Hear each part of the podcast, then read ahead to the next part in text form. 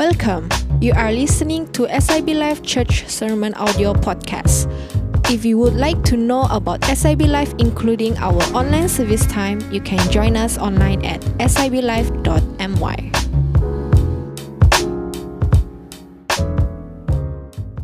Baik, kita mau teruskan uh, siri khotbah kita dalam Injil Matius, right? Injil Matius. Namun saya mau mula dengan yang um, ini, kejap. Oke, okay, my slides, alright. Pada tahun 1877, wah 1877 belum ada lagi yang lahirkan waktu itu. So, 1877, seorang hamba Tuhan bernama George Muller, dia uh, dalam uh, perjalanan pergi ke Quebec, Quebec. Okay? So Uh, apa yang berlaku adalah kapal dia tidak boleh berlayar sebab pada waktu itu ada kabus, fog, kabus. Jadi memang tidak bernampak apa-apa. Ini 1877, belum lagi ada uh, teknologi canggih.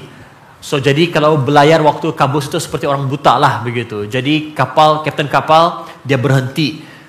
Selama satu hari uh, George Muller dia katakan apa? Uh, kenapa uh, kamu tidak kita tidak berlayar? You know, uh, Josh Muller bagi tahu dengan kapten tersebut, saya harus berada di Quebec pada hari Sabtu ini. You know, jadi kapten katakan, oh sorry sir, it is impossible, mustahil. Kau tidak nampakkah? Ini kabus, you know, this fog, you know, can't you see? We cannot do anything.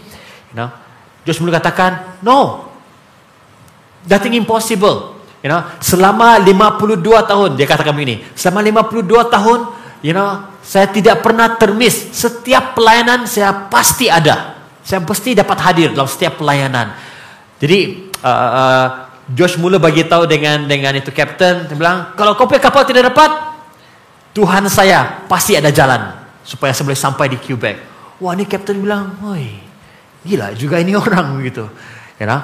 Jadi Josh Muller membawa kapten kapal itu, "Mari, mari, kita pergi satu bilik, kita berdoa."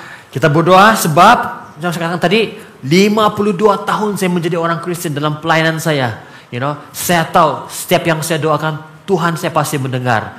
Karena saya tidak pernah satu kali pun bila saya berdoa raja saya tidak menjawab permintaan saya. Wah, apa lagi bingung tuh kapten. Apa nih tiba-tiba pasal raja pula begitu, you know. Jadi Josh mula berdoa. Amin saja. Itu itu kapten pun baru mau berdoa. Terus Josh mula bangkit dia, dia pegang bahu kapten tersebut. Kapten, it's okay. Ya, tidak guna kau berdoa begitu. Ya, mari keluar. Bilang kau keluar daripada bilik ini. Wah, bila kapten itu keluar daripada bilik itu, dia tengok itu kabus, pum, tiada sudah. Dan dan Josh Mill dapat berlayar pergi ke Quebec.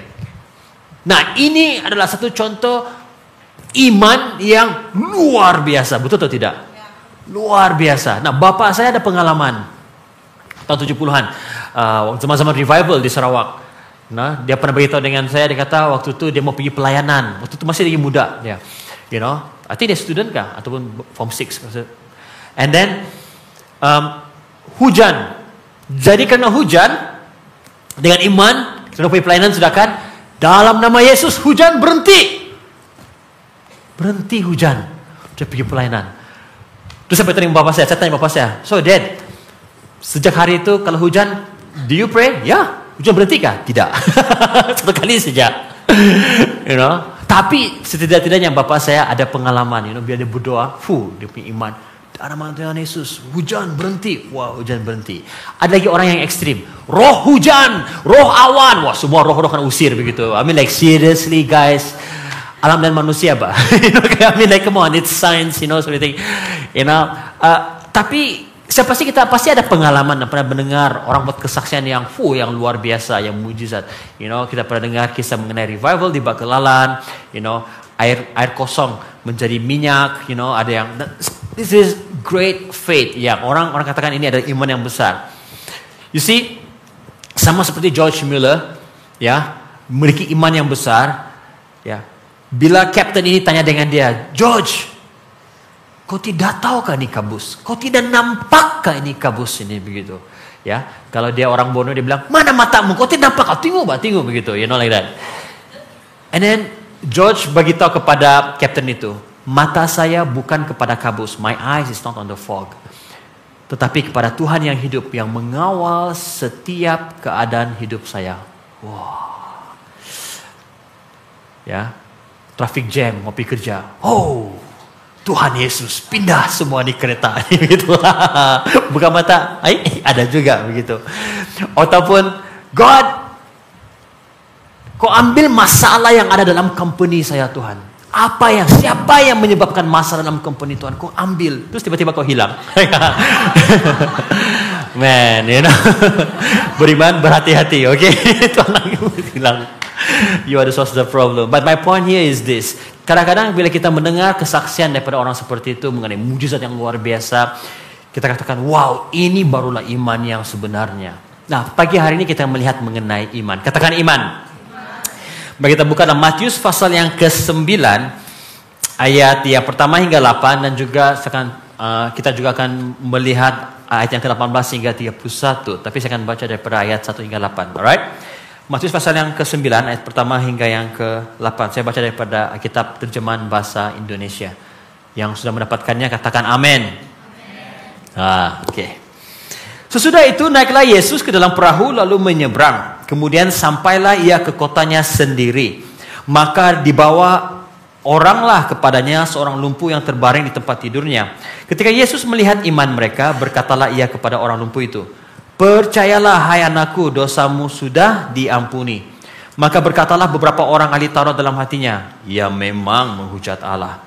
Tetapi Yesus mengetahui pikiran mereka lalu berkata, Mengapa kamu memikirkan hal-hal yang jahat di dalam hatimu?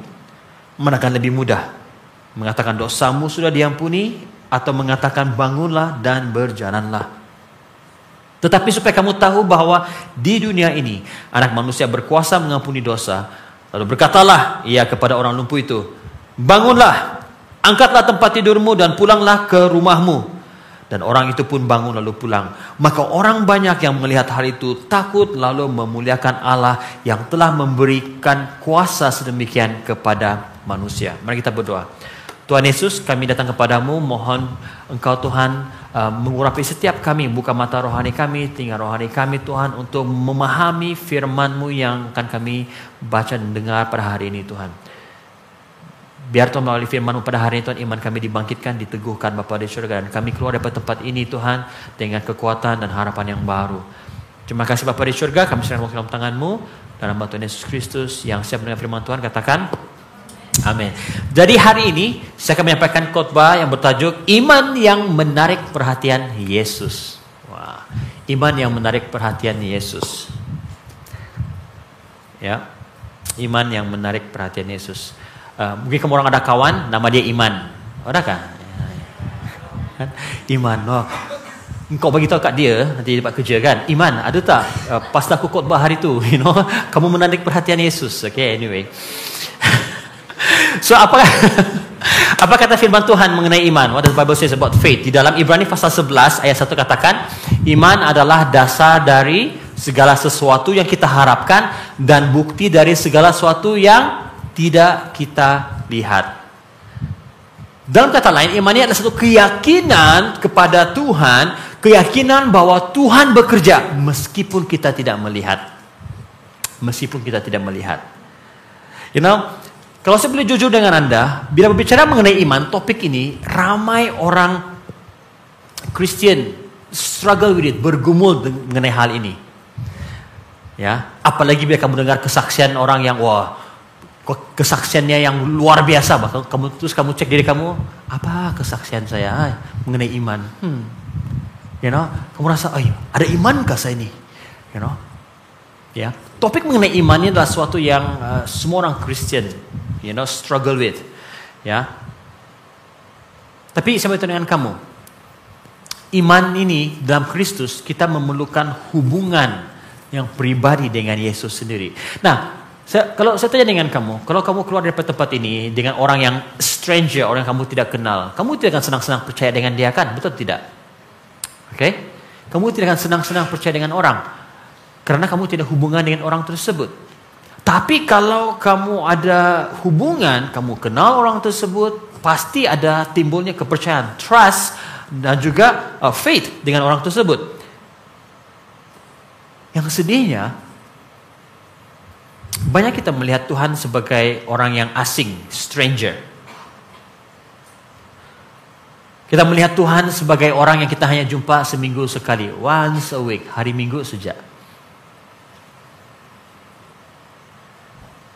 Kamu tahu apa? Tuhan mau ada hubungan dengan kita. Tuhan mau membina hubungan dengan kita. Tuhan mau kita berkomunikasi, ada fellowship dengan dia setiap hari. Bukan hanya pada hari minggu. Ataupun bukan hanya pada dua kali sebulan. Hah, pas dua kali sebulan? Ya, sebab ada orang sudah set. Saya pergi gereja dua kali sebulan sejak begitu. Jesus want to have relationship with us every single day. Karena melalui daripada hubungan kita dengan Tuhan, maka iman kita akan dibangkitkan. Ada amin? Ada amin?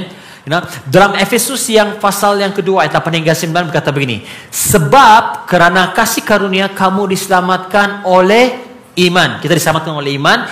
Itu bukan hasil usahamu tetapi pemberian Allah. Itu bukan hasil pekerjaanmu. Jangan ada orang yang memegahkan diri. Nah saya mau beritahu dengan kamu. Um, keselamatan kita. Our salvation. Ya diperlukan iman, iman saja. Tidak perlu ada kita buat kerja keras. Firman Tuhan mengatakan bahwa kita diselamatkan oleh iman, bukan pekerjaan kita. Oke? Okay? Tidak ada orang yang diselamatkan karena iman dia lebih besar daripada iman yang lain. No. Kita diselamatkan oleh iman. Cukup kita percaya bahwa Tuhan Yesus adalah Tuhan dan Juru Selamat kita yang sudah mati bagi kita dan dikuburkan. Mayat pada hari ketiga mengampuni dosa kita. That's it, kita diselamatkan. Tetapi pada hari ini saya mau bicara mengenai satu jenis iman, yaitu apa? Iman yang berkaitan dengan mukjizat pekerjaan Tuhan dalam kehidupan kita. Alright? Nah, iman jenis ini ada level-level tertentu, ada size-size tertentu. Berbanding dengan iman keselamatan, Yesus bilang cukup kamu kamu kamu beriman. Sedikit kamu beriman, kamu percaya, kamu diselamatkan. Tapi iman mengenai mukjizat pekerjaan Tuhan ini ada level-level tertentu. Let me explain. Dalam Matius pasal 14 ayat 31 ada contoh. You know, um, segera Yesus mengulurkan tangannya itu berbicara kepada apa uh, Petrus. Waktu Petrus mau berjalan atas air, dia bimbang, risau mengenai apa yang sekitarnya, dia tenggelam. Hai orang yang kurang percaya, mengapa engkau bimbang? Dalam bahasa Inggris, you with small faith, iman kecil. Ya, Yesus tidak beritahu dengan Petrus bahwa kamu tidak iman. Yesus hanya beritahu bahwa your faith is small. Maksudnya ada size kecil. Dalam Matius pasal 8 ayat 10 pula setelah Yesus mendengar hal itu, heranlah ia dan berkata kepada mereka yang mengikutnya, aku berkata kepadamu sesungguhnya iman sebesar ini tidak pernah aku jumpai pada seorang pun di antara orang Israel. Ini berbicara mengenai uh, panglima tentara, the centurion faith, you know, panglima di mana Yesus berkata bahwa Israel di Israel memang ada iman, memang ada orang yang beriman. Tetapi panglima tentara ini punya iman yang lebih besar daripada yang ada di Israel. Ini sih ada size dia. Right? Ini berkaitan mengenai mujizat, mujizat. Oke? Okay? Ya. Matius pasal 8 26 pula Yesus berkata kepada mereka, "Mengapa kamu takut? Kamu yang kurang percaya." Dalam bahasa Inggris, "You are little faith." Iman kecil. Ya, ini apabila uh, kita sudah dengar mengenai khotbah ini, apabila uh, mereka menyeberangi uh, danau Galilea dan ada ribut dan mereka takut, mereka bilang Tuhan mati kita nih Tuhan. Yesus sebagai tahu, hey kenapa kamu kurang percaya? Maksudnya, orang ada iman, tapi iman mereka kecil. You guys following me? Ya, so iman yang saya mau pada hari ini berbicara mengenai iman akan mukjizat, akan pekerjaan Tuhan. Alright? Markus pasal 9 23. Katamu jika engkau dapat tidak ada yang mustahil bagi orang yang percaya. Segeralah ayah anak itu berteriak. Aku percaya, tolonglah aku yang tidak percaya ini. Dalam ayat ini kita lihat bahwa iman boleh bercampur sama kekhawatiran dan persoalan-persoalan hidup sampai orang itu menjadi tidak percaya. Bapak ini ada ada ada iman, tapi karena ada kekhawatiran, banyak persoalan-persoalan dalam hidup, bercampur-campur. Ada kita pada hari ini seperti itu. Kamu percaya kepada Yesus, tapi bila berbicara mengenai iman terhadap pekerjaan Tuhan, mujizat Tuhan dalam kehidupan kamu, oh, campur, campur. Ya. You know, kalau kita boleh jujur dengan diri kita sendiri ya. Kita cek hati kita kan. Mungkin ada di antara kita memiliki iman yang kecil, Bahkan ada yang langsung tidak ada iman terhadap pekerjaan Tuhan, setiap mujizat Tuhan dalam hidup Anda. Nah, bagaimana kita tahu? Senang saja. Daripada cara hidup. Daripada cara hidup. Yang sampai itu contoh kan, di dalam firman Tuhan Matius pasal 13, di mana Yesus kembali kampung halamannya. Jadi di kampung halamannya, dia tidak dapat melakukan banyak mujizat. Bukan karena dia tiba-tiba hilang power. Yesus bilang, eh, hilang oh power saya nih begitu. Kasih cas dulu, cas dulu. No, no, no, no. Bukan karena dia hilang power, tapi karena apa? Mereka tidak memiliki iman. Oke, ketidakpercayaan mereka.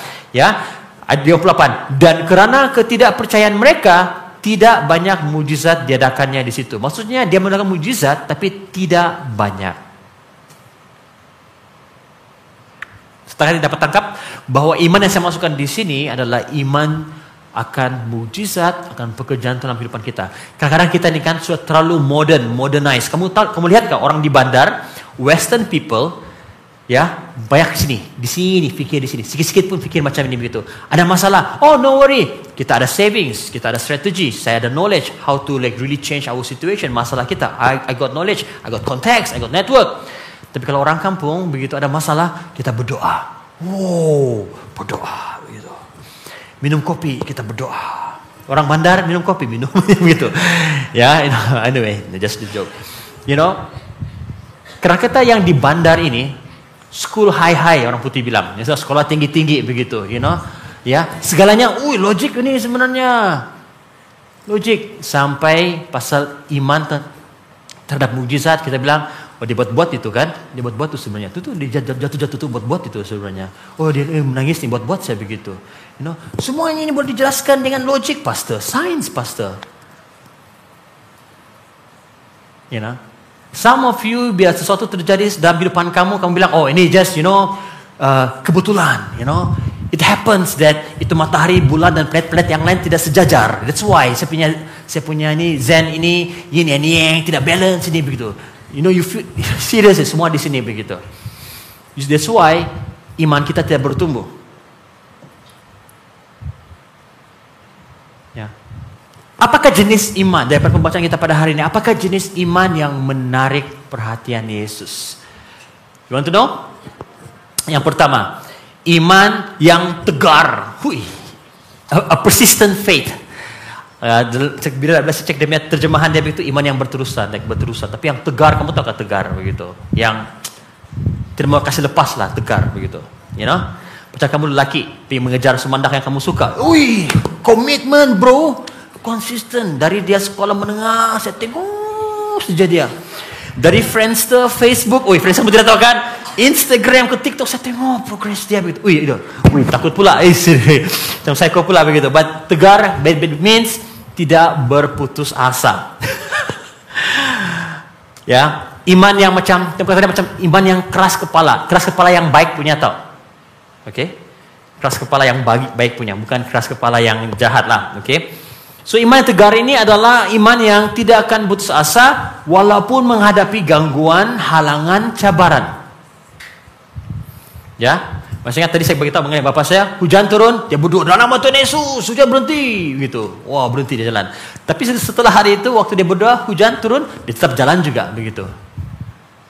Ada di antara kita, hmm, mau pergi gereja, tapi hujan lah. Oh, hati tisu, You know, hujan lah, tak dapat lah nak pergi sembahyang. Salah, ada masalah lah begitu. You know. Itu bukan iman yang tegar. Itu iman apa? Iman tisu dah. Saya cakap apa? Begitu, si Sony yang cakap begitu. You know, iman tisu. Ya. Jadi iblis suka bila apa? Um, dia dapat menggunakan situasi persekitaran kita untuk mengalih pandangan kita daripada Yesus guna masalah. Saya tahu ada di antara kamu on your way to church this morning ada banyak halangan, tentangan begitu. Grab balik-balik cancel saya begitu. Ah, oh, macam mana nih? Saya coba kali ketiga. Tuhan, kalau kali ketiga tidak ada, saya tahu ini rencanamu supaya saya online. You know, kamu yang online kan, gitu kan? Alright? You know, something ada saja dan iblis suka, tuh. You know? Yesus kalau kawan saya tidak datang pergi gereja hari ini, saya tahu memang itu daripada kau. Bahwa saya tidak boleh bersendirian. Saya, tidak kawan saya.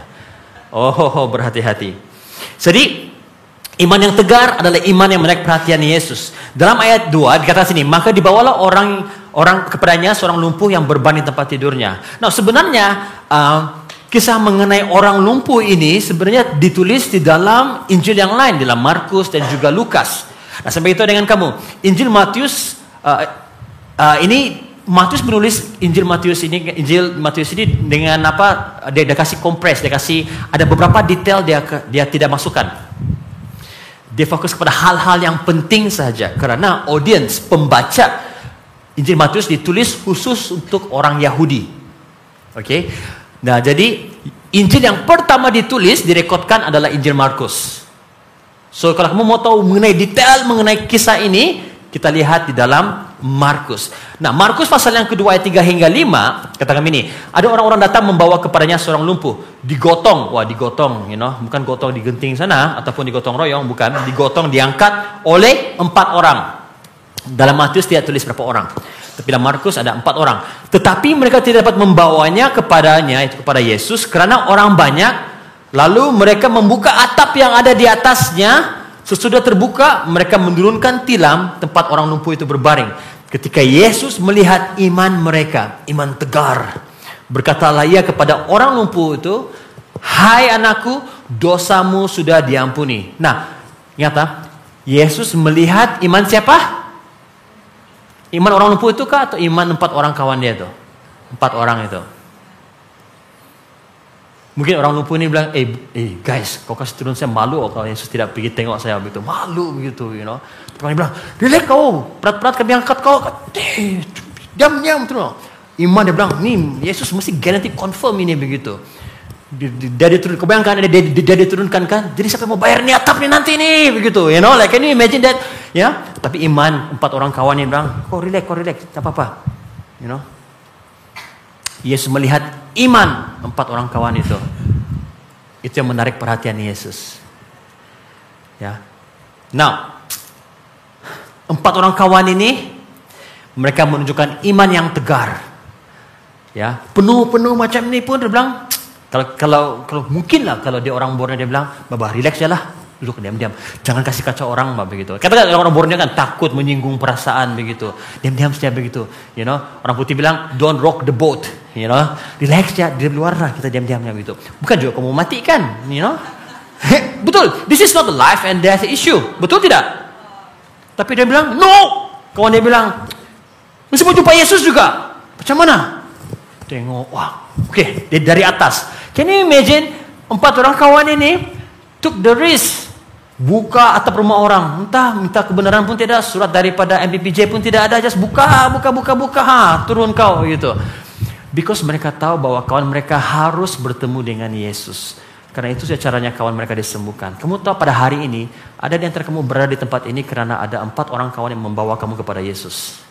Kamu bagi alasan, eh beginilah bahasa saya ini begitu. Tapi empat orang kawan, kawan kamu tuh persistent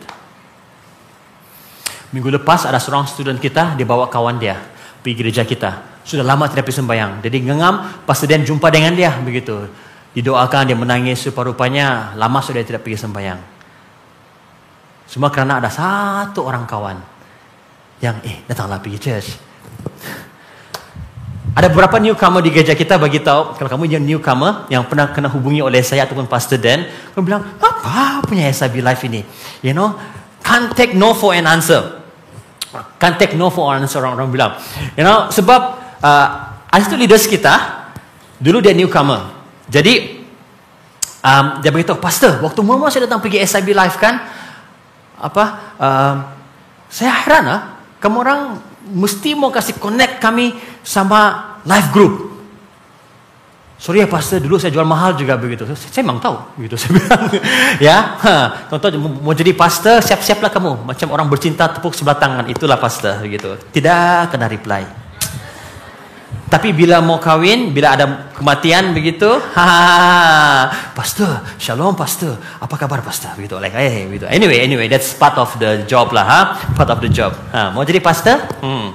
So, This newcomer which is our leaders, juga sekarang sekarang jadi our leaders, dia kata, Pastor, you know, the thing yang saya belajar daripada SIB Life adalah yang tidak give up tu bah.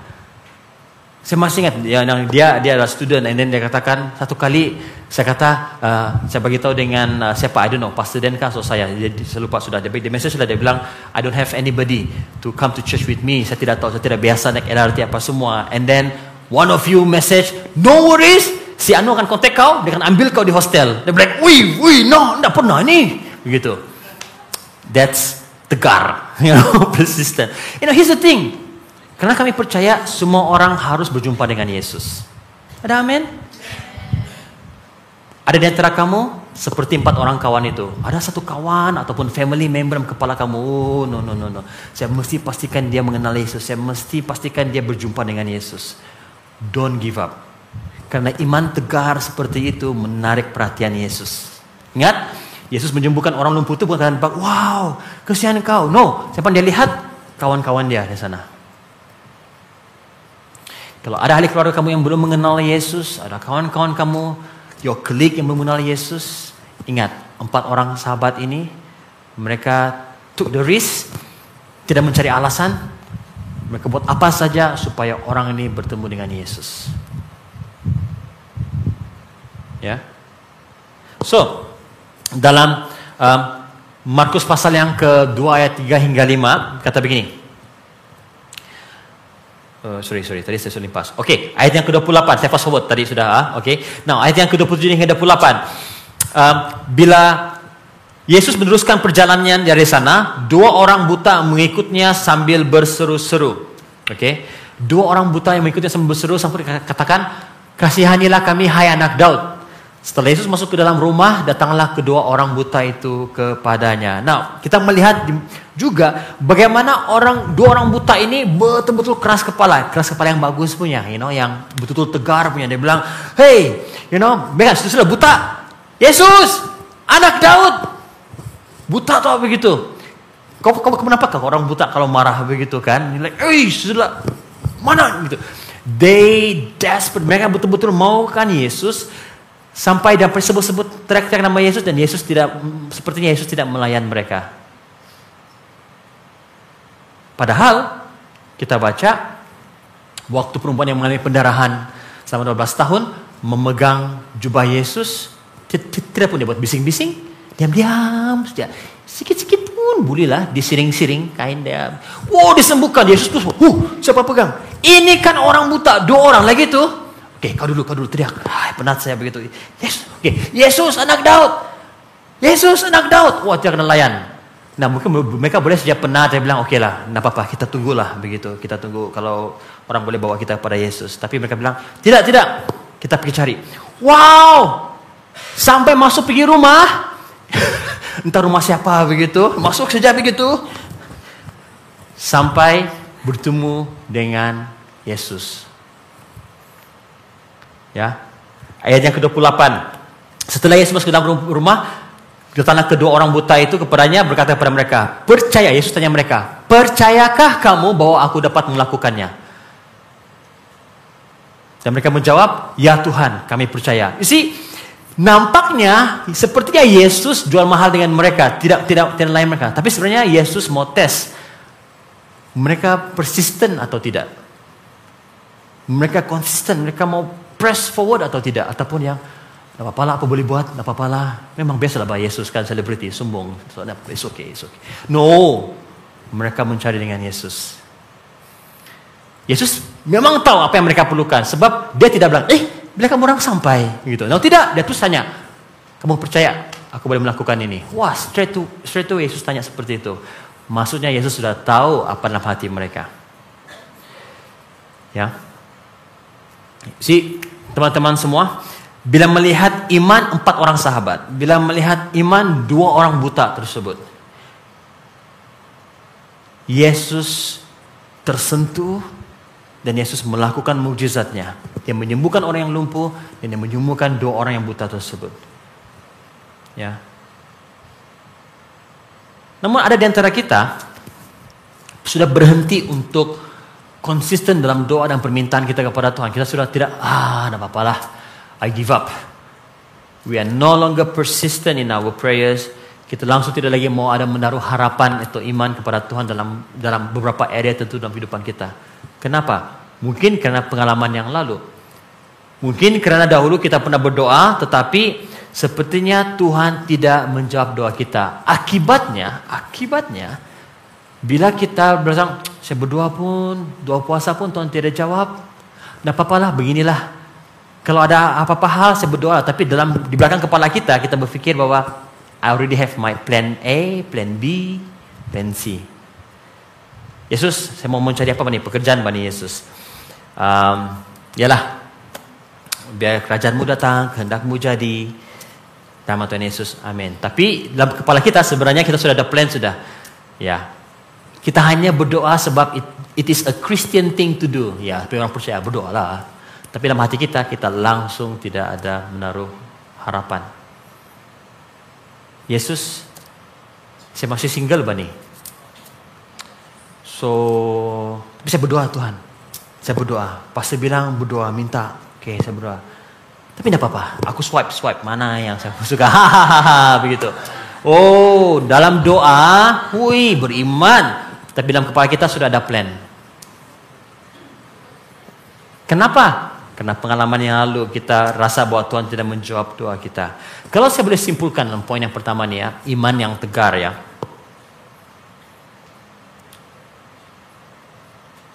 Kita hanya akan memiliki iman yang tegar dan ini harus kena develop, kena bangun. Bukan satu kali saya tahu, tapi terus menerus.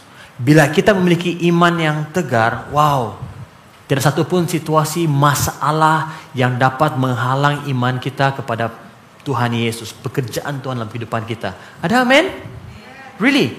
Hanya karena kamu tidak mendapat jawaban kamu pada hari ini ataupun pada minggu lepas, tidak bermaksud kamu harus berhenti berharap, kamu tidak bermaksud kamu harus berhenti beriman kepada Yesus. But of course, kalau apa yang kamu doakan itu tidak sesuai dengan firman Tuhan, bagus jangan berharaplah begitu. Tapi kalau kamu berdoa itu sesuai dengan firman Tuhan, teruskan berharap. Ingat, bukannya Yesus tidak dengar, bukannya Yesus tidak tahu. Tuhan Yesus mau tahu sama kamu sungguh-sungguh mau dia menolong kamu atau tidak. Yang mengerti katakan amin. Ya. Nah, ada ada ada juga yang satu-satu yang menarik. Bila uh, balik kepada ayat yang kedua, Yesus beritahu sama orang yang lumpuh ini, ya, percayalah hai anakku, dosamu sudah diampuni. Kalau saya jadi orang yang lumpuh, saya bilang, eh, oke, okay, terima kasih untuk motivasi dia, tapi saya, nih kaki saya ini pak, nih, belum lagi bergoyang nih, ya kan? Saya mesti minta lah Yesus sudah pernah pernah kasih turun, itu cakap-cakap, sudah diampuni. Ya, kenapa tidak kasih message saja sebelum baca, oke okay lah, saya mau kasih sembuh. Kenapa Yesus tidak bilang kamu disembuhkan? Nah, tidak, dia terus start dengan apa? Dosamu diampuni. Kenapa? Karena Yesus tahu bahwa apa yang diperlukan oleh orang itu lebih daripada sekadar kesembuhan secara fisikal. Lebih daripada kesembuhan secara fisikal. Ya, sebab Yesus bukan saja mau menyembuhkan kita secara fisikal. Ini saya kamu kamu sama kamu tangkap ini. Ya. Yesus mau memulihkan roh dan jiwa kita. And this is something yang saya selalu kongsikan dan saya selalu ajarkan. Bila bila kita mengalami masalah, nah khususnya sakit, sakit, kita berdoa. Tuhan sembuhkan saya daripada kesakitan saya dalam nama Tuhan Yesus. Amin. Batuk lagi begitu. Oh apa nih ada roh jahat ini. Uh sikit-sikit. Roh batuk, roh hidung tuh sumbat. Semuanya ada roh. Semua ini begitu. You know, seriously, sometimes apa yang kamu perlukan ada rehat sejak tahu bah. Tidak perlu sibuk-sibuk pasal ada roh-roh, ada iblis ini. You know, ya. Setan selsema. Oh, kesian. Setan selsema lah begitu. Setan habuk lah semua begitu. However, ada waktunya Sakit penyakit yang terjadi dalam kehidupan kita itu adalah karena dosa yang kita lakukan. Tuhan mau kasih warn kita, mengingatkan kita. Nah, I didn't share this the first service. Then suddenly I remember. Waktu saya berumur kira-kira lima tahun atau enam tahun, um, saya ingat there's one time, satu musim di mana saya tidak saya lumpuh separuh badan. And and I remember bapak saya dia pernah khotbah dia bersaksi dia kata uh, waktu kami berpindah dari Sarawak pergi ke Sabah, Sandakan Sabah. Uh, waktu itu dia masih lagi police inspector, you know, and then special branch. Special branch maksudnya, ya lah special branch lah, ah, kamu tahu lah. Ah. So sebagai pegawai polis, uh, dia tidak boleh kelihatan terlalu baik. Nanti orang bilang, ih, mesti polis dia baik betul kan? Jadi dia mesti mix dengan rakyat rakyat supaya tidak kelihatan yang dia ini polis. Sebab dia punya tugas adalah to get information dan sebagainya. Betul tidak? So he have to mix with gangsters semua orang macam just you know get information lah begitu. So of course pada masa yang sama dia juga adalah ketua sidang di gereja. Dia bukan pastor. Sebab itu dia masih police inspector dan juga ketua sidang okay? You know? So he is living a double life di gereja uh rohani begitu tapi di tempat kerja, kehidupan dia itu apa? Dia berkompromi dengan dosa. He drinks, he smokes, you know, kata-kata dia semuanya begitu. Nah, ini dia bagi tadi kesaksian. So, Tuhan tegur dia, dia bilang, you got to stop. Tapi Bapak saya tidak, tidak, tidak, tidak berhenti dengan kehidupan seperti itu. Tetap lagi melayani khotbah, melayani di gereja, tapi kehidupan dia yang sebagai seorang anggota polisi itu, dia kompromi dengan dosa itu, dia teruskan. Akhirnya, cara Tuhan untuk buat dia stop adalah guna anak dia yang paling handsome. Itu saya, begitu. Betul, lumpur perbadan. Betul, seriously. You know, saya mengaku sejalan yang saya handsome pada waktu itu. Tapi, you know what? This is my dad begitu dengan saya. For few weeks atau months, oh, dikasih ubat, hantar pergi hospital dan sebagainya tau. Tapi saya tidak sembuh. Dan bahkan saya menjadi kurus, kurus begitu. No, I wish saya kurus. Begitu. Tapi dia kurus, saya kurus sampai bapak saya tersampai hati. But yalah, you know that time mana, mana, lah ada macam sekarang kan social media. Terus live guys, tolong doakan anak saya guys. You know, kalau ada record saya mau tahu juga macam mana keadaan saya kan. But I I personally uh, masih ingat saya macam merangkak dalam rumah waktu itu. Saya masih ingat, when I five or six begitu. And then last last bapak saya tahu bahwa sakit penyakit ini bukan karena ada apa, bukan karena saya uh, terjatuh kah. Of course, not because of accident apa. I, I think I don't know dokter bagi ubat apa pun tidak efek dan dia tahu bahwa anak dia sakit karena ketidaktaatan dia kepada Tuhan. So dia bertobat. Not long after that saya sembuh. So there is the kind of sickness, kesakitan yang memang Tuhan sengaja izinkan untuk menegur kita. Kau makan obat lah begitu. Makanlah obat. Kamu makan sakit karena Tuhan bilang sampai dia sedar, sampai dia bertobat. Mungkin ada masalah dalam hubungan kita, relationship kita. Dari satu hubungan, break up, satu hubungan, break up, you know, mencari cinta, satu hubungan, satu hubungan. Kita bilang, oh mungkin saya kurang berdoa nih, saya berdoa-berdoa. Tapi break up lagi begitu. Sebenarnya Tuhan bilang, no, no, no, no, you got to stop begitu. Kamu tidak akan uh, find apa your your true partner in Christ kalau kamu tidak pernah stop dan reflect dan bertobat daripada hal tertentu. Mungkin in your work, pekerjaan kamu, you struggle. Kau bilang, oh ini mesti ada roh di tempat kerja ini yang buat saya tidak dapat produktif ini. No, it's because karena kamu mungkin ada something yang kamu sendiri lakukan yang tidak taat kepada Tuhan. Nah, of course, tidak semua masalah sakit penyakit itu disebabkan itu. Alright? Tak kayak saya just now. Kadang-kadang kita sakit, kita berdoa usir roh jahat, usir roh ini, lepas itu mereka bagi tahu. Kau tidak cukup tidur, itu. Itu saja, come on. Not enough sleep, come on. That's it. Ya. Tapi dalam kisah yang kita baca ini, orang tersebut dosanya diampuni. Lepas itu baru Tuhan Yesus menyembuhkan dia. Karena Tuhan Yesus tahu. Yang dia perlukan adalah dosanya diampuni. Ya. So, yang pertama, iman yang menarik perhatian menarik perhatian perhatian Yesus adalah iman yang tegar. Katakan iman yang tegar. Yang berikutnya, Iman yang menarik perhatian Yesus adalah iman yang terdesak, a desperate faith. Ya. So, ada perbedaan antara yang iman yang tegar, yang persisten dengan iman yang desperate, terdesak. Ada ada beza, walaupun kedua-duanya kelihatan sama. Kalau seseorang itu persisten ataupun apa tegar, dia akan selalu mencari jalan macam mana mau dapat ini. Cara E tidak boleh, cara B, cara C, cara D, cara E, cara F, cara G, H, I sampai Z. Tidak dapat, coba lagi sampai dapat. Nah ini persisten. Wah, coba, coba, coba begitu. You know, mana tahu yang gadis-gadis ada lelaki yang persisten mengejar hati kamu, mengetuk pintu hati kamu begitu. Anyway, alright. Anyway, how do I go there? Okay. Nah, kalau terdesak pula berbeza. Terdesak, desperate berbeza. Desperate adalah sudah sudah tidak ada jalan lain lagi. Semua cara E semua semua kena semua cara semua resources yang ada kamu sudah habiskan sudah tidak ada cara lain tidak ada jalan lain dan ini melibatkan hidup dan mati. You are desperate. Terdesak. Ya dan kita boleh lihat ini banyak terjadi bila di rumah sakit atau hospital people are so desperate kan saya pernah uh, dipanggil untuk berdoa untuk seseorang lah begitu. So this person, the family I know memang kaya begitu. So they rich, they can afford go to apa private uh, hospital. So ada masalah begitu pergi hospital senang saja begitu. Wow, you know di social media everything like, fuh, perfect life, wow begitu. But until one point, saya masih ingat orang ini kontak dengan saya, faster pray. We tried everything, apa pray for apa uh, my family. Sekarang ini we don't know bagaimana dengan bapak saya. We have all the resources, tapi nothing can really change the situation. Oh, ah, ini desperate sudah nih, maksudnya sudah try semua nih begitu, ya. Then I pray, but of course uh, when when I pray, uh, this is the thing ya. Bila kamu berdoa untuk orang yang sakit kan, saya berdoa bilang Tuhan kau yang menyembuhkan. Jikalau kehendakmu Tuhan orang itu akan sembuh.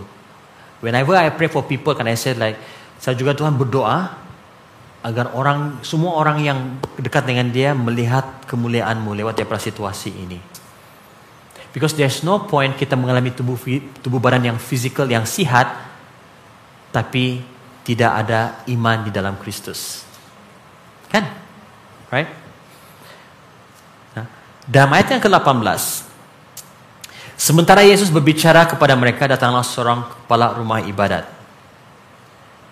Um, dalam Injil Markus menulis kisah yang sama, saya katakan tadi, tapi lebih detail. Orang ataupun uh, ketua rumah ibadat itu bernama Yairus. Nah, jadi Yairus datang kepada Yesus dan dia, you see, dalam Matius ditulis bahwa Yairus beritahu bahwa Anakku perempuan baru saja meninggal, just died.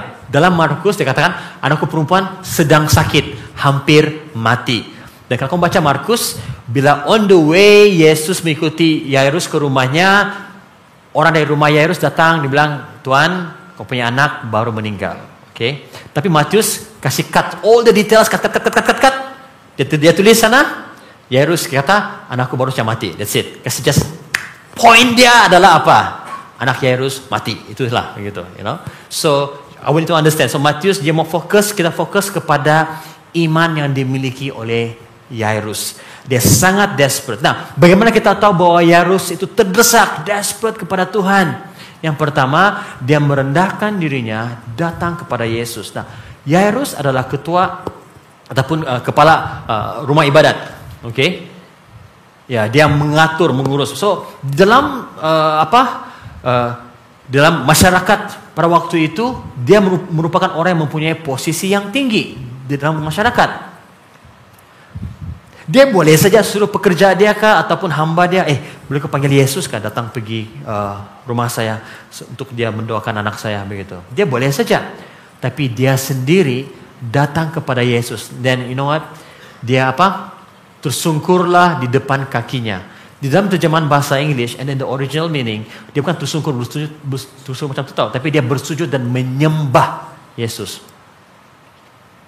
Bahkan ini orang yang punya posisi yang tinggi dalam masyarakat datang sujud satu orang anak tukang kayu. Orang yang tidak punya harta dan posisi.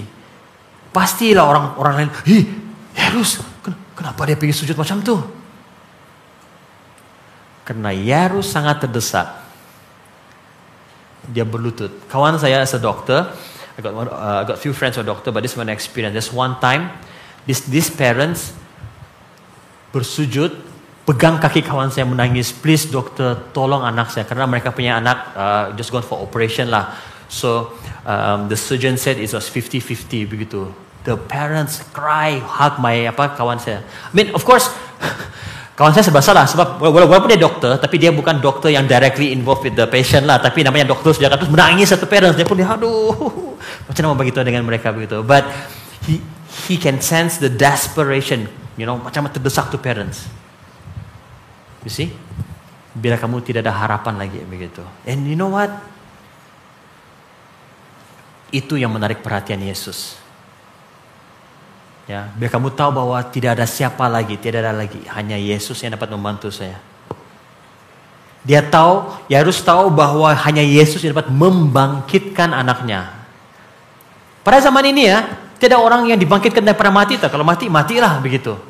Jadi untuk Yesus, uh, untuk Yairus datang kepada Yesus bilang, Yesus bangkitkan anak saya. Wow, itu harus memiliki iman yang sangat besar, yang really desperate. Dia bilang Yesus, you know, no other way. I believe hanya kamu Yesus yang dapat membangkitkan anak saya. Dan itu menarik perhatian Yesus. Menarik perhatian Yesus. So Yesus digerakkan oleh belas kasihan pergi dan juga uh, pergi uh, apa uh, melaw, uh, pergi ke rumah Yairus. Namun kita tahu di dalam ayat yang ke-20 on the way ada seorang perempuan pula. Bukannya bukan menghalang Yesus tetapi menyebabkan Yesus terberhenti. Berhenti karena apa? Ya dalam ayat 21 perempuan itu berkata matinya asalku jamah saja jubahnya aku akan sembuh. Dan Yesus berpaling melihat. Ya nah cerita ini boleh dilihat di dalam Markus pasal yang kelima dan juga dalam Injil Lukas oke okay? di mana wanita yang mengalami pendarahan selama 12 tahun ini ya dengan iman dia memberanikan diri masuk ke tengah-tengah kumpulan ramai orang pegang jubah Yesus. Apa yang kita tahu daripada uh, wanita ini adalah yang pertama dia di dalam keadaan apa mengalami pendarahan selama 12 tahun. Bukan satu bulan, bukan satu tahun tapi 12 tahun. Sangat lama. Kedua, yang kita tahu daripada kisah ini, bila kamu baca dalam Markus dan juga Lukas, wanita ini sudah menghabiskan semua uangnya, apa pun sumber yang dia ada untuk mengobati dia, sehingga bukan saja bukan menjadi makin baik, tapi makin teruk. Pernahkah tidak? Kamu berusaha untuk settle your own your problem, kamu tidak jumpa dengan Yesus, tapi kamu gunakan kamu punya kepintaran kamu, uang kamu, network kamu semuanya, tapi bukannya menjadi makin bagus, makin teruk. Ini yang dihadapi oleh wanita yang mengalami pendarahan ini. Ya. You see, menurut hukum orang Yahudi, wanita ini adalah najis, kotor, mereka tidak boleh beribadah kepada Tuhan. Sebab apa? Ada pendarahan selama 12 tahun. Can you imagine lah, selama 12 tahun dia tidak boleh menyembah Tuhan pergi ke rumah ibadat. Dia tidak dan dan ini satu. Menurut hukum orang Yahudi, siapa pun yang terpegang wanita ini menjadi haram, menjadi kotor. Bayangkan, saya semat-semat mau pergi gereja, mau pergi sembahyang. Oh, oke. Okay? Terus wanita ini terkena sejak baju dia dengan saya. Alama batal. Saya tidak boleh pergi sembahyang begitu. Saya terpaksa apa itu. Pastor Dan, saya tidak boleh khotbah pastor. Sebab saya terkena sama ni perempuan itu. Jadi saya kena pulang rumah. Apa? Uh, kasih kasih apa? Buat seremoni lah supaya apa? Kudus balik begitu. When, when, when you think about it, ah, wow. Lagi satu, bagi orang Yahudi, kalau perempuan ini jalankan, dia pegang satu, pegang di meja. Kalau saya jalan terpegang ini meja, tempat yang dia pegang, saya pun jadi najis. Wow, bayangkan hidup macam tu, bah. Ya, tapi mungkin kita pernah mengalaminya waktu COVID dulu. Kan, waktu mula-mula COVID, bila tidak ada pengetahuan, tengok tengok mata kita pun tidak mau nanti itu kumuan itu virus berjangkit melalui pandangan mata. Uh, jangan tengok saya begitu. Eh, some people so extreme tau. Jauh, jauh. Sudah jauh-jauh pun begitu. Jangan begitu. Oh. Yes. People don't want to get close to you. Your housemate pun tidak berani mendengarkan kamu. Ya. Apa kamu pegang pun everything. Sekarang ini mana sudah kan? Anak saya saya stres gitu. Kalau dia pergi supermarket kan ada barang kan, Daddy. Nah, dia, dia jilat itu, Daddy. Dia bilang, please don't lick it gitu. Hai. you know. But kalau kamu berada di tempat wanita ini, kamu tahu bagaimana rejected rasanya? Nah wanita ini sangat terdesak dengan Yesus. Dia memerlukan mujizat pada Yesus. Mujizat pada Yesus. Apa dia buat? Dia tahu bahwa dia harus datang kepada Yesus. Dan dia tahu juga. Bayangkan berapa ramai orang dekat dengan Yesus. Bayangkan. Oh habis nah haram kamu orang semua. Oh kena. Bayangkan semua begitu. Eh batal, batal, batal, batal. Saya punya apa semua lah. Tapi wanita ini took the risk. Pergi siap begitu. Bayangkanlah semua orang terkesakan terkena alamak sorry sorry sorry sorry sorry sorry sorry sorry sorry sorry sorry sorry sorry sorry pegang gitu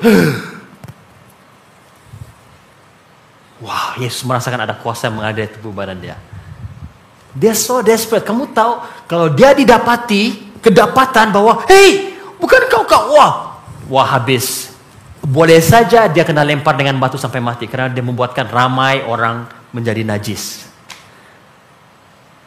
by right dia harus mengasihkan diri daripada orang. Tapi karena dia terdesak dengan Yesus, dia tidak peduli persekitaran dia. Ya. You see, waktu dia mengalami mujizat kesembuhan pada Yesus, serta merta, immediately dia disembuhkan. I don't know about you. You know, maybe sebenarnya kamu punya iman kepada Yesus. Tuhan melakukan sesuatu loh, kamu punya iman. Tapi Tuhan mau tes kamu tahu. Kamu desperate kah ataupun yang ya Tuhan kalau ada adalah, kalau tidak ada tidak apa-apalah. Macam itu kah? Tuhan mau tes kamu, kamu desperate atau tidak? You know? Ya, tanya dengan Tuhan. Nah, kita teruskan dalam ayat ke-23. Dalam ayat yang ke-23, balik kepada Yairus. Ya. Kamu lihat nah, Yairus sangat terdesak. Dia mau Yesus datang ke rumahnya, menyembuhkan, membangkitkan anaknya. Nah, perhatikan ini.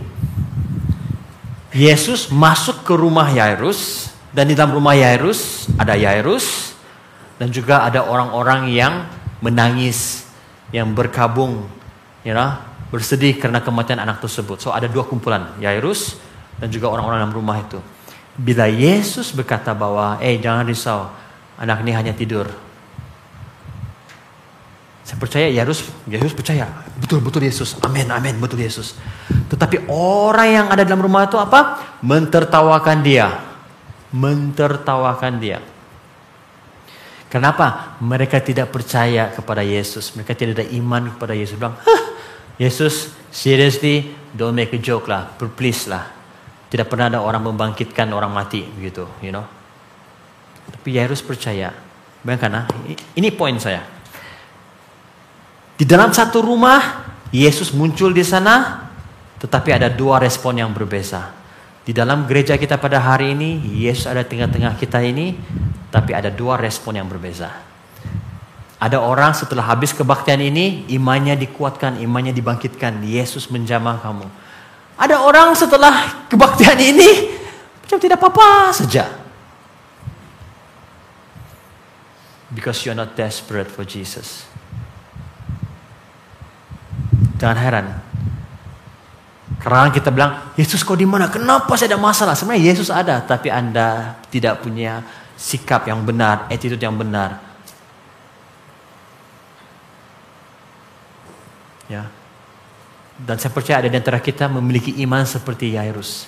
Kita sangat-sangat percaya bahwa Tuhan hanya Tuhan yang dapat mengubah situasi kita. Dan percayalah, iman yang terdesak seperti itulah yang menarik perhatian Yesus dan kamu akan melihat mujizat Tuhan terjadi dalam kehidupan kamu. Yang percaya katakan amin. Amin. Dan yang poin yang terakhir, iman yang menarik perhatian Yesus adalah iman yang mengenal Mesias dan otoritinya. Mesias dan otoritinya. Wow, kenapa Mesias? Oke. Okay. Dalam ayat 27 kita lihat tadi orang buta ini panggil apa? Apa? Uh, kasih kasihanilah kami, hai anak Daud. Kasihanilah kami, hai anak Daud. Mungkin kita terfikir, eh bukankah Raja Daud sudah hidup lebih daripada seribu tahun lalu sebelum Yesus?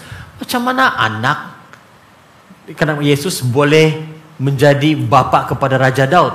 Kan? You know? Ya. Nah, this is very important. Sama kamu tangkap ini. Kenapa orang buta memanggil Yesus sebagai kasihanilah kami, hai anak Daud? Jawaban dia adalah karena mereka tahu bahwa Yesus adalah Mesias yang dijanjikan. Mesias yang sudah dinubuatkan beribu-ribu tahun lalu di perjanjian lama bahwa ini adalah Mesias, Raja yang akan datang menyelamatkan bangsa Israel. Dan Raja ini setelah sudah dinubuatkan bahwa akan datang daripada keturunan Abraham, Daud, dan adalah Yesus. Sudah dijanjikan, sudah dinubuatkan ini adalah penyelamat. Yesus adalah penyelamat. Ya. You see, berbeza sama orang Farisi, orang Saduki, ahli agama pada waktu itu, mereka mempelajari, mereka ada mata, mereka mempelajari perjanjian lama, itu Torah. Wow, tahu mengenai nubuat-nubuat. Tapi bila Yesus muncul di depan mereka, dia melakukan mujizat dengan kuasa iblis ini begitu. Wah, mereka tidak dapat mengenal Yesus. Tapi orang buta, oh, oh, oh, oh, tidak dapat melihat Yesus. Tapi dia tahu, mereka tahu bahwa Yesus adalah Mesias, anak Daud.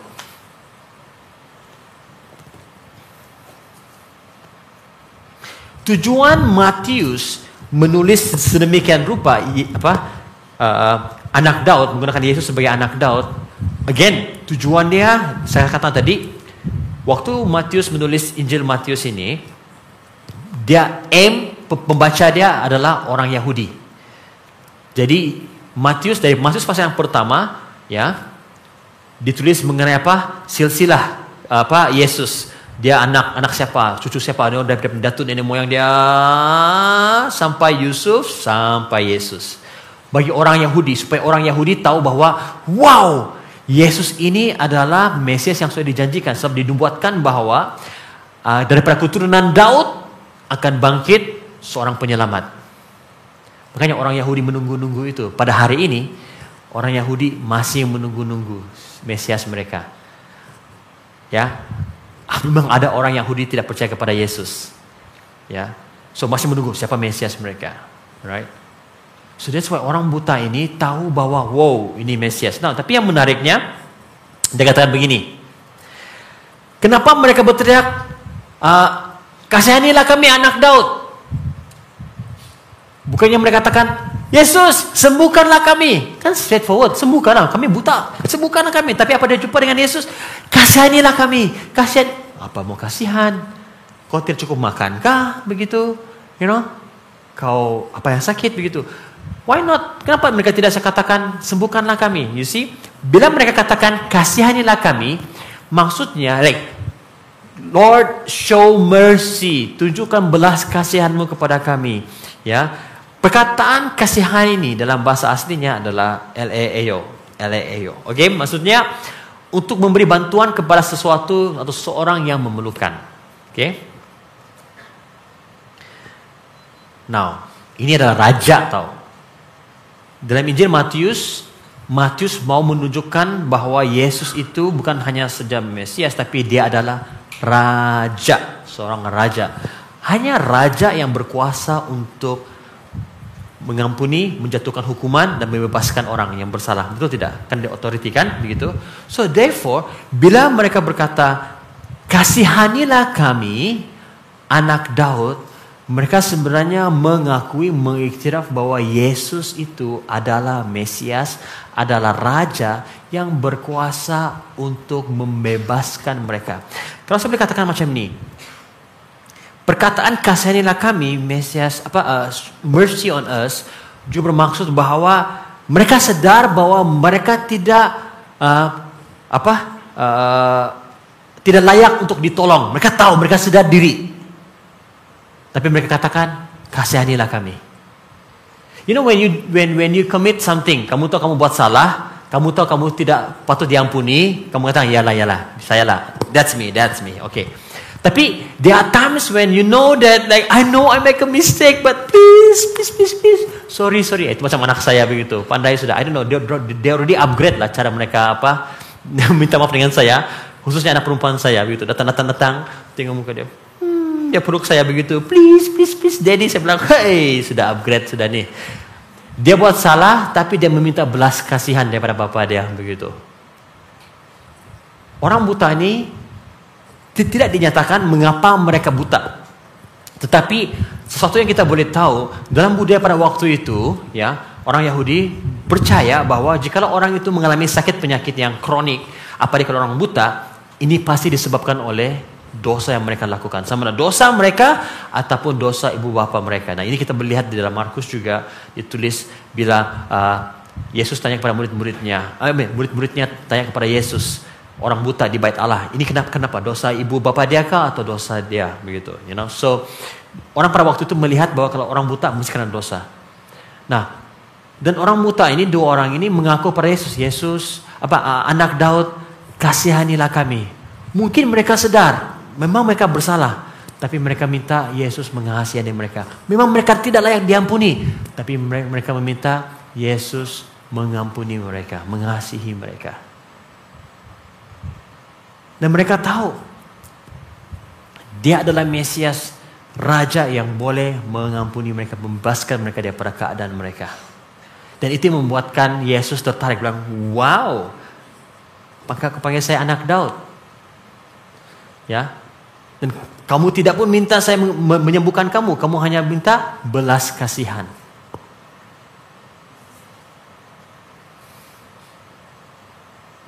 Saya masih ingat beberapa kali dalam pelayanan saya bila saya konseling melayani dengan orang, saya tanyalah. Bila mereka katakan, "Pastor, saya berdoa tapi tidak dapat jawaban." Saya puasa, Pastor, berdoa puasa tidak dapat dapat jawaban. Dan kadang saya tanya dengan mereka, "So apalah kau rasa? Apalah pendapat kau bila kau sudah berdoa dan tidak dijawab doamu?" Ada berapa bermacam-macam jenis jawaban. Satu berkata bahwa Ah, yalah pastor, apa boleh buat? Memang saya I deserve it. Ya, yeah, you know saya sudah jarang pergi sembahyang, you know, saya banyak buat kejahatan, ya lah kalau Tuhan tidak jawab doa saya, ya saya faham lah, ya I deserve it. Ada yang berpikir seperti itu. Oke? Okay?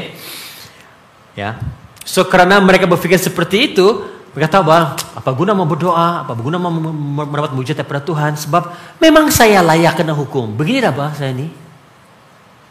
Makanya mereka berhenti berdoa, makanya mereka tidak lagi apa mau datang ke gereja, tidak mau lagi be part of uh, community orang percaya karena mereka bilang, ya inilah bani saya, memang jahatlah saya begitu.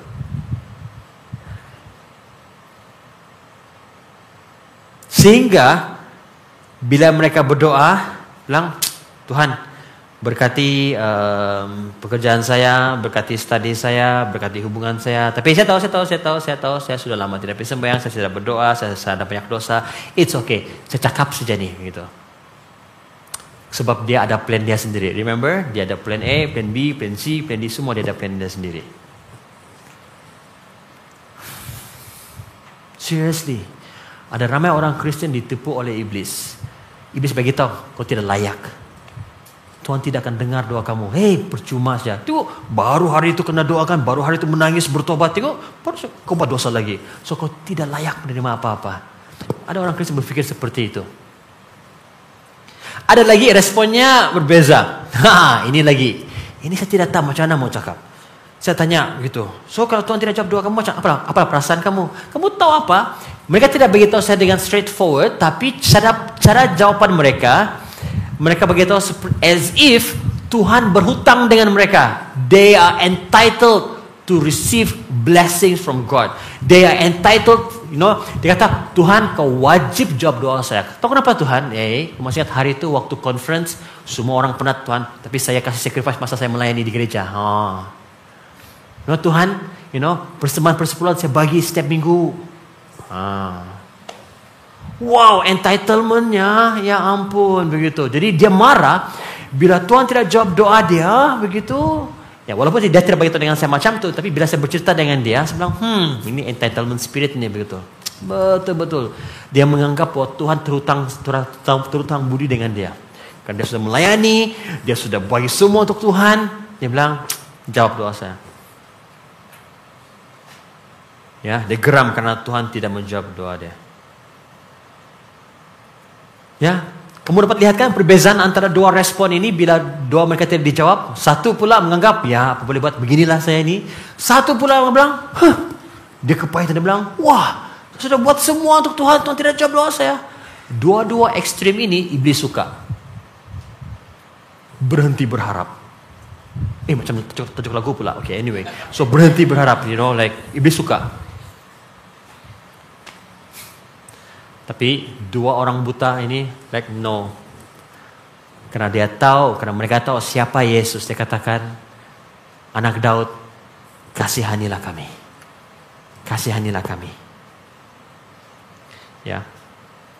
Sidang ayat 28. Setelah Yesus masuk ke dalam rumah, datanglah kedua orang itu kepadanya. Percayakah kamu uh, percayakah kamu bahwa aku dapat melakukannya? Mereka menjawab, ya Tuhan, kami percaya. Dan kata lain Yesus bertanya dengan mereka, kamu percayakah bahwa saya akan berbelas kasihan dengan kamu? Dan kamu akan disembuhkan. Wow, mereka bilang saya percaya, kami percaya. You imagine iman mereka? Ya, mereka percaya bahwa bukan saja Yesus boleh menyembuhkan mereka, tapi mereka percaya bahwa mereka diampuni oleh Yesus. Wow, that kind of faith. Ya. Lalu ayat yang ke 30, 30, lalu Yesus Um, Oke, okay. lalu Yesus menjamah mata mereka sambil berkata, jadilah kepadamu menurut imanmu. Sorry, jadilah menurut menurut, imanmu. Maka meleklah, maka apa? Bilang terbukalah mata mereka. Wow, sesuai dengan apa? Iman mereka, iman mereka. You see, saya katakan tadi awal-awal tadi, pembacaan kita pada hari ini kita boleh melihat bagaimana Yesus respon dengan iman-iman level iman yang berbeza daripada orang-orang yang kita lihat. Yang pertama tadi itu orang yang lumpuh. Yesus tidak respon karena iman orang lumpuh. Yesus, Yesus respon kepada iman empat orang kawan yang kasih turunkan dia. Perempuan Samaria, eh perempuan Samaria perempuan yang mulai perdarahan itu, Yesus respon kepada imannya yang dia sangat-sangat terdesak. Dan juga Yairus, Yesus respon kepada imannya. Dan orang yang buta ini Yesus respon dengan iman mereka karena mereka percaya walaupun mereka tidak melihat mereka percaya bahwa Yesus dapat menyembuhkan mereka dan mengampuni dosa mereka. So, jemaat-jemaat semua dalam musim musim kehidupan kamu pada hari ini, in this season of your life, di dalam keadaan apa pun kamu pada hari ini, pertanyaan saya kepada Anda, siapakah Yesus bagi Anda? Who is Jesus to you? Is he someone that you meet once a week pada hari Minggu? Is he someone that you desperately need in your life today? Di dalam ayat yang ke-32, sedang kedua orang buta itu keluar, dibawa kepada Yesus seorang bisu yang kerasukan setan. Nah, ini ada lagi gitu. Nah, um, seperti saya katakan Matius ada banyak sebenarnya yang berlaku daripada uh, menyembuhkan orang buta itu sampai orang yang kerasukan itu sebenarnya banyak terjadi. Tapi Matius kasih apa? Tidak masukkan semua itu. Dia kasih combine itu story again berbicara mengenai iman. Ya ayat 30 uh, dibawalah kepada Yesus orang bisu yang kerasukan setan dan setelah setan itu diusir dapatlah orang bisu itu berkata-kata maka heranlah orang banyak katanya yang demikian belum pernah dilihat di Israel. Sampai setakat ini Matius coba untuk memberitahu kepada kita semua mengenai kekuasaan Yesus authority Yesus Bukan hanya Yesus mampu menyembuhkan secara uh, memberi kesembuhan secara fisikal, tapi Yesus dapat berkuasa atas iblis, atas setan, segala roh-roh yang ada di dunia ini. Yesus dapat menyembuhkan kita di dalam roh kita, dalam jiwa kita. Ya. Ada sesuatu yang menarik mengenai orang yang kerasukan ini. Nah, kamu masih ingat berapa berapa minggu yang lalu saya khotbah mengenai Yesus pergi ke uh, Genesaret menyembuhkan seorang yang kerasukan dan uh, itu apa? Nama uh, nama uh, iblis setan yang ada dalam diri mereka itu adalah legion. Or legion. Dan mereka minta izin Yesus halaulah kami masuk ke babi-babi. Oke? Okay? nah orang yang kerasukan setan ini dia boleh bercakap lagi. Nama siapa? Legion. Legion. Tetapi orang yang kerasukan ini dalam ayat ini tidak boleh berkata apa-apa now this is something that pretty interesting karena itu menunjukkan bahwa Iblis sudah menguasai sepenuhnya kehidupan orang ini sampai dia tidak boleh bercakap. Kamu tahu, bila kerasukan sampai tidak boleh bercakap, that's it. That, that means the devil, Satan, sudah menguasai kehidupan orang tersebut. Tapi bagi Yesus tidak yang mustahil. Dia menyembuhkan orang yang dirasuki oleh setan itu dan dia boleh berkata-kata.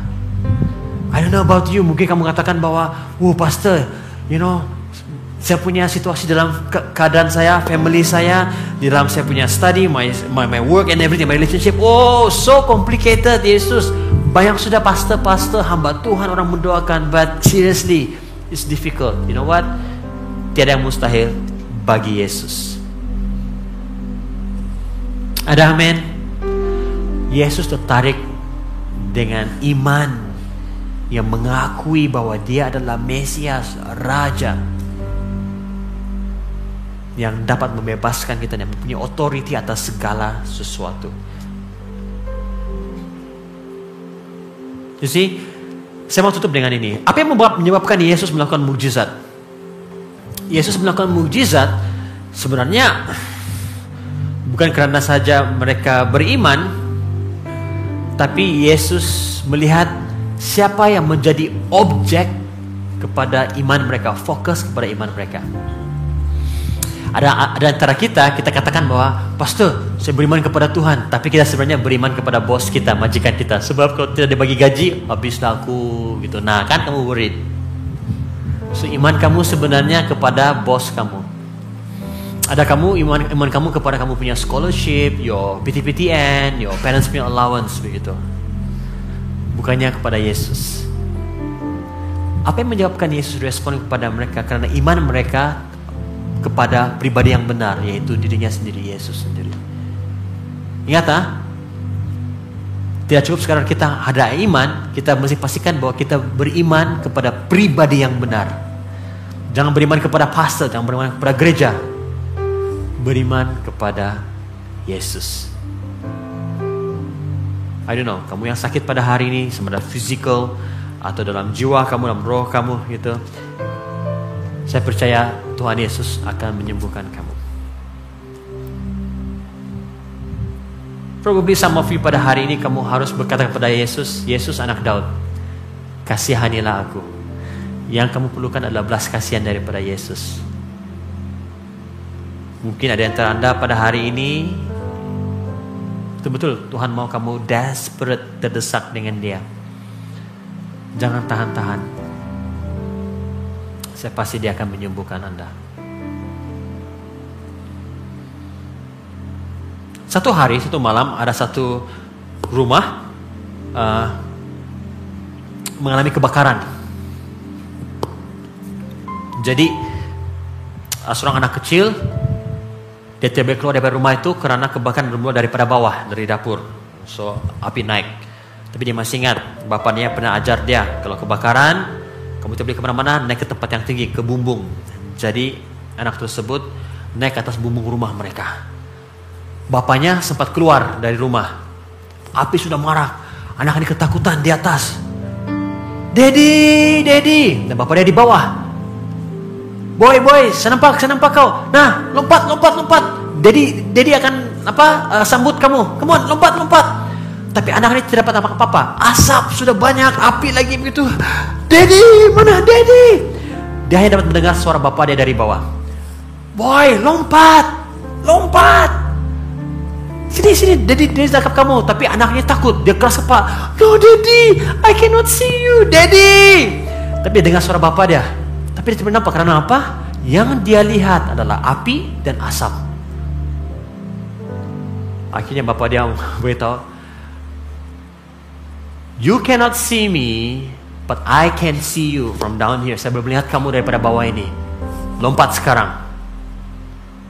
Dan anak itu karena dia percaya dengan bapak dia, walaupun dia berusaha macam tidak mau, tidak mau, mungkin bapak dia itu dia bilang apa? Bapak dia ini orang Borneo. Kamu mati gak? Aku pukul kau nanti. Orang kata, you know, mungkin oke, okay, oke, okay, okay, mungkin lah. Tahu kan kita punya parents kan? Sama Sarawak. Dipukul lagi kita Allah. anyway, lompat, tangkap anak itu. Wow, you know, let me tell you, some of us kita sudah habis tenaga kita di atas bumbung. Yesus, tolong saya, Yesus, tolong saya, Yesus kau di mana? Nih, Yesus katakan lompat saja, lompat. I'm going to save you. Yesus, Yesus, Yesus, Yesus. Seriously, you just need to jump. Wow. Just because you don't see, hanya karena kamu tidak boleh melihat situasi kamu berubah, tidak bermaksud Yesus tidak ada di sana.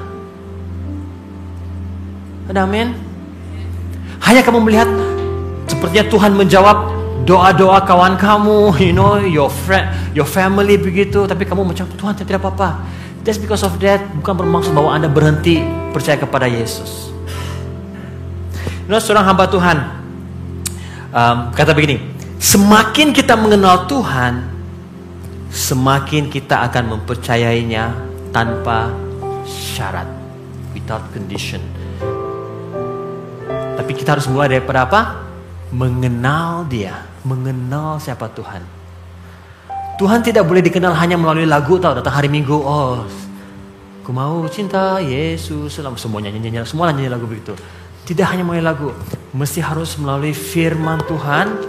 Oh, bukan Yesus yang kamu kamu tahu daripada TikTok, Facebook, Instagram, WhatsApp grup, ah, bukan.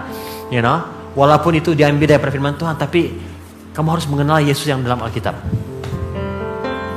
Bila kamu mengenal Dia, wow, iman kamu akan bangkit, kamu akan percaya kepada Yesus dan apa pun keadaan tanpa syarat. Saya betul-betul percaya ada di antara kamu Tuhan sedang jamah pada hari ini dan Tuhan mau membebaskan kamu. Enough.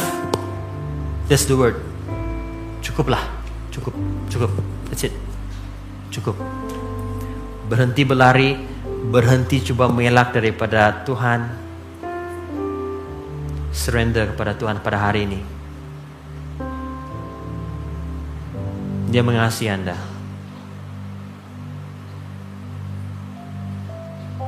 You see, orang yang mula-mula tadi kita bacakan, waktu kawan dia menurunkan dia di depan Yesus, Yesus panggil orang itu, anakku, dosamu diampuni. Kenapa Yesus katakan anakku? Sangat weird, right? Yesus panggil dia anakku. Karena Yesus tahu,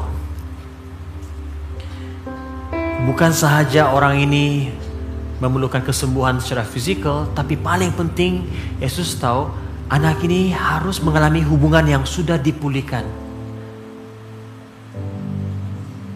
Yesus memanggil setiap kita sebagai anak-anaknya. So pada pagi hari ini, apa respon kita kepada Tuhan? Mari kita tunduk kepala bersama sama saat ini. Haleluya Tuhan Yesus. Tuhan Yesus ada di tengah-tengah kita. Sama ada kamu saudara atau tidak, sama ada kamu percaya atau tidak, Yesus ada di tengah-tengah kita. Pertanyaan saya kepada Anda, bagaimana kamu respon akan kehadirannya? Adakah kamu akan keluar dari tempat ini dengan iman yang dibangunkan, dikuatkan, atau kamu akan keluar dari tempat ini dengan iman yang sama, tidak ada beza, tidak perubahan langsung? Pagi hari ini saya mau mengajak kita semua buat komitmen untuk letakkan iman kita kepada pribadi yang benar yaitu Yesus. Percayakan setiap janji-janjinya. Bila kita beriman kepada Yesus, kita memiliki iman yang tegar, kita memiliki iman yang terdesak, kita memiliki iman kepada Yesus yang mampu dengan segala sesuatu. Saya percaya kamu akan melihat pekerjaan Tuhan yang luar biasa kehidupan kamu. Haleluya.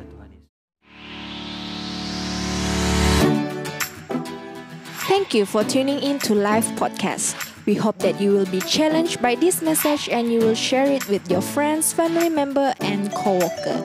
We hope you have a great day. God bless you.